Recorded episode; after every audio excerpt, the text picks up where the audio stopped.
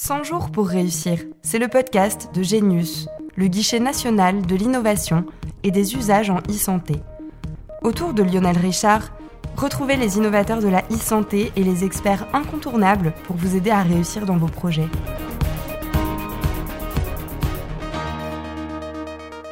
Bonjour à tous, vous écoutez 100 jours pour réussir, le podcast à destination des innovateurs et entrepreneurs dans le numérique en santé, mais aussi de toute personne curieuse de ce domaine. Ce podcast est produit par G_NIUS, le guichet national de l'innovation et des usages en e-santé. Pour cet épisode consacré aux tiers-lieux d'expérimentation, j'ai le plaisir de recevoir Mathieu Fort, directeur de projet à la DNS, la délégation du numérique en santé, au sein du ministère des Solidarités et de la Santé.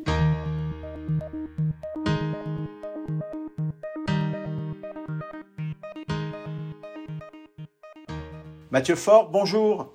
Bonjour Lionel, bonjour à tous. Dans le cadre de France 2030, un appel à projets doté d'un budget de 63 millions d'euros a été lancé en ce début d'année avec pour objectif de financer des tiers-lieux pour répondre au manque de terrain d'expérimentation. C'est l'une des principales limites identifiées au développement de la filière numérique en santé lors de la consultation publique de préfiguration de la stratégie d'accélération réalisée au premier trimestre 2021. D'ailleurs, stratégie dont on a parlé dans un précédent épisode de 100 jours pour réussir avec David Senati.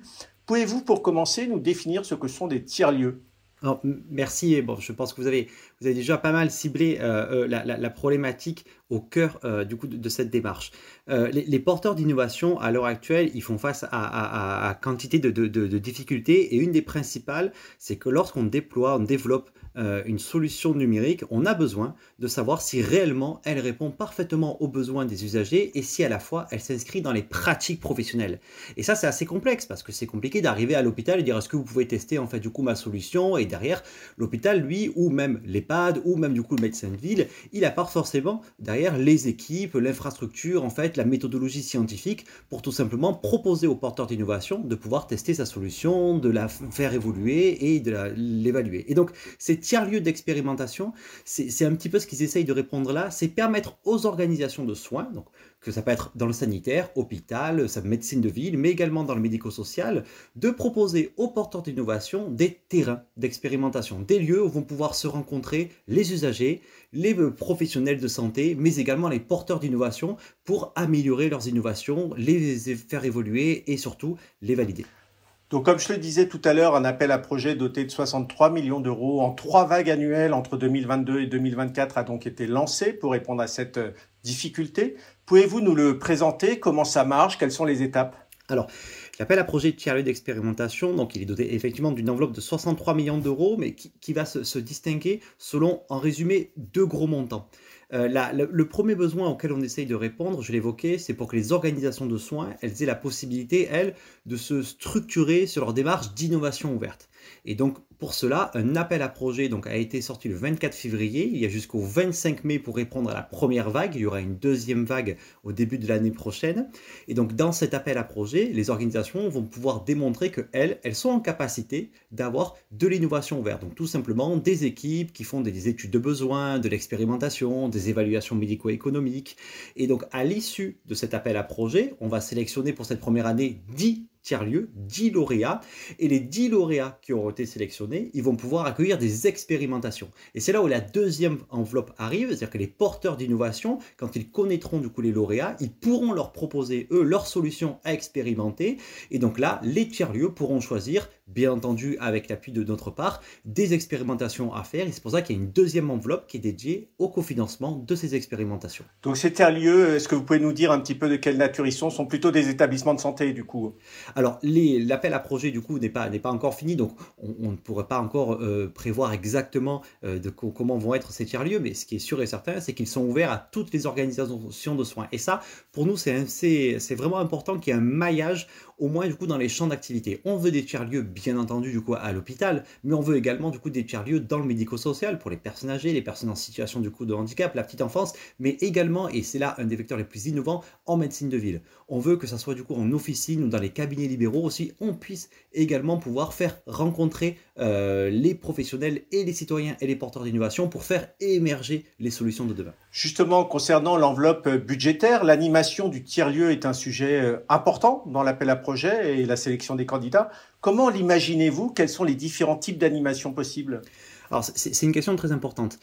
Pour nous, toute cette démarche de tiers-lieu, justement, elle va être au cœur du coup de la démarche d'innovation ouverte que l'on souhaite. Et pour cela, on souhaite vraiment que les organisations de soins, et c'est pour ça que du coup on le finance sur plusieurs années, puissent se structurer et aller à la rencontre des bénéficiaires. Et donc il y a des éléments du coup assez simples qui sont du coup des études du coup qualitatives pour rencontrer les patients, savoir quelles sont les difficultés qu'ils peuvent rencontrer par exemple dans leur parcours de soins ou dans leur pathologie, mais surtout derrière de faire émerger des idées. Et ensuite il y a tout un panel de méthodologies de type hackathon, design thinking ou design de service qui vont permettre là derrière d'animer ces tiers-lieux et pas simplement juste des lieux où on peut rentrer et se poser et discuter, mais vraiment où on a de l'intelligence collective, où le bénéficiaire a finalement un peu le même rôle que le praticien ou le porteur d'innovation dans la co-conception de ces solutions. Quels sont les résultats qui sont attendus de la mise en place de ces tiers-lieux d'expérimentation, et est-ce que des institutions comme la HAS, la NAS ou les ARS sont impliqués dans ces projets?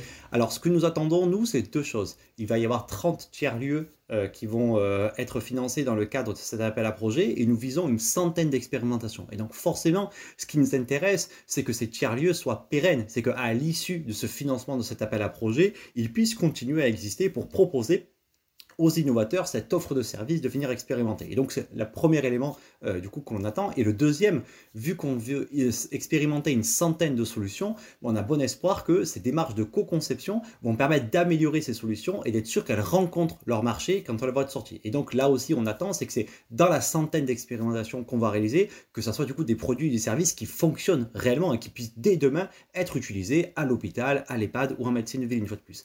Et quant aux partenaires qui sont des partenaires réguliers, privilégiés. Vous avez cité que l'HAS, l'ANS, bien entendu, les ARS, les grades, la CNSA, la NAP, bien entendu, ils ont tout à cœur de jouer ce rôle, déjà même dans l'accompagnement de ces tiers-lieux, pour leur faire connaître potentiellement des solutions qu'ils connaissent, mais à plus long terme, de voir comment eux aussi s'inscrivent dans cette démarche d'innovation ouverte.